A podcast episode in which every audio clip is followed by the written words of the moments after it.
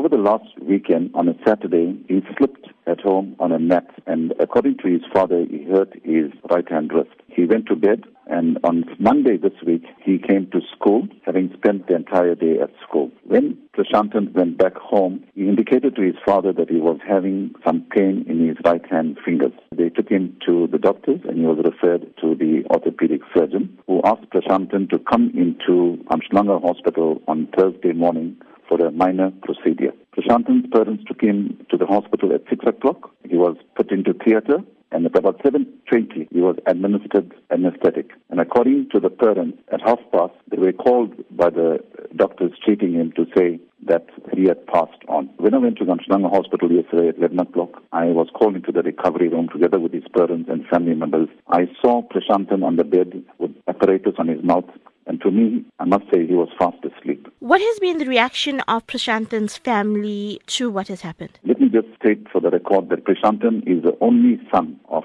Colin and Sashi. They are absolutely devastated. They cannot overcome, they cannot bear this loss of their child. And they can't believe a child who is such a healthy, fit boy walking into the hospital, being sent home in a mortuary van back from the hospital. Prashantan is a grade 5 learner at your school. What has been the reaction from the educators and his fellow classmates? Prashantan's been at Hopeville Primary for the last five years, having come from grade 1. We as a school are devastated about his passing on. Our children are absolutely traumatized. They needed counseling. We had to get counselors to come to the school. The teachers are absolutely devastated. But this morning we had a candle lighting ceremony. We placed flowers at his photograph. Children have been writing cards and placing it, and we're just remembering our poor Prashantan. We don't know why this happened to this lovely, innocent child at the age of 10 years. As the spokesperson for the family, are you aware of any legal action that they will be taking with either the police or the hospital? There was a case opened at the Durban North Police Station, and the matter is now under very serious investigation. Are you aware if the hospital has communicated with the parents? When the incident took place, the manager of the hospital did communicate with the parents. You've obviously shared a close relationship with the family. What can you tell us about the boy? He's an excellent, intelligent, bright learner. For his age,